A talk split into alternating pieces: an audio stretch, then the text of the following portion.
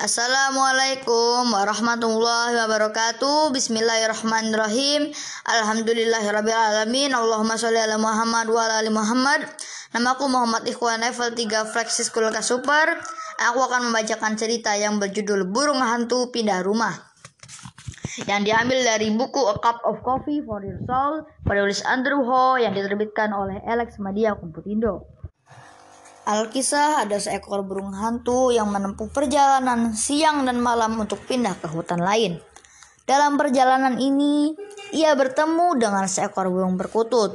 Burung perkutut heran melihat ia begitu tergesa-gesa, sehingga bertanya, "Tuan burung hantu, Anda hendak kemana?" Burung hantu berputar sejenak di angkasa, lalu menjawab, "Hah, terlalu sulit bergaul dengan para tetangga daerah ini.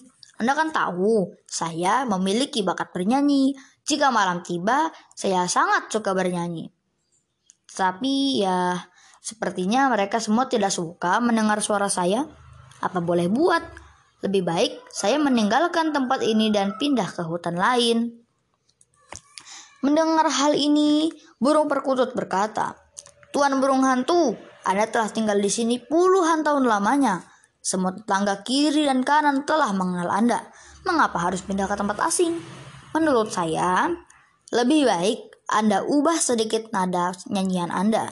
Mereka pasti akan menyukainya. Bila tidak, kemanapun Anda pergi, sama saja Anda akan tetap tidak disukai."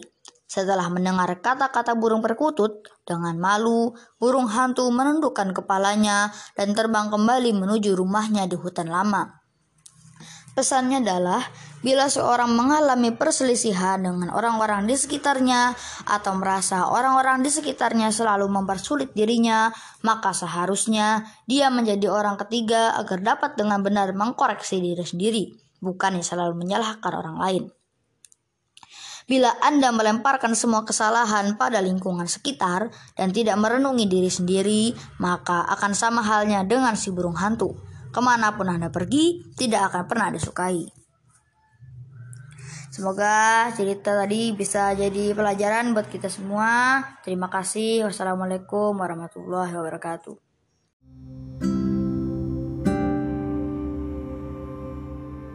Assalamualaikum warahmatullahi wabarakatuh. Bismillahirrahmanirrahim. Alhamdulillahirrabbilalamin. Allahumma sholli ala Muhammad wa ala ali Muhammad. Namaku Muhammad Ikhwan, level tiga Flexi School Kelas Super. Aku akan membacakan cerita yang berjudul Sayap Anak Ayam, yang diambil dari buku A Cup of Coffee for Your Soul penerbit Andrew Ho yang diterbitkan oleh Alex Media Komputindo. Di sebuah desa, ada sebuah keluarga yang mata pencahariannya beternak ayam dan bercocok tanam. Suatu hari, seekor keledai milik keluarga itu mengangkat kepalanya dan melihat burung Garuda terbang di langit. Ia menoleh pada anak ayam di sampingnya dan berkata, "Anak ayam, engkau dan Garuda sama-sama memiliki sepasang sayap. Mengapa Garuda dapat terbang, tetapi engkau hanya dapat mencari makan di darat?" Mendengar hal ini, anak ayam bertanya dengan sangat terkejut, "Apa? Saya juga memiliki sepasang sayap yang sama dengan sayap Garuda itu." Sekarang, giliran si keledai yang terperangah dan bertanya, "Apa? Engkau sudah sedemikian besar, tetapi tidak tahu bahwa kau memiliki sepasang sayap?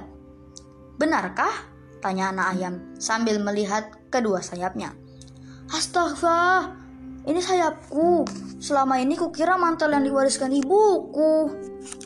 Pesan moralnya adalah, setiap orang sejak lahir memiliki potensi dan kesempatan yang sama untuk menuju sukses.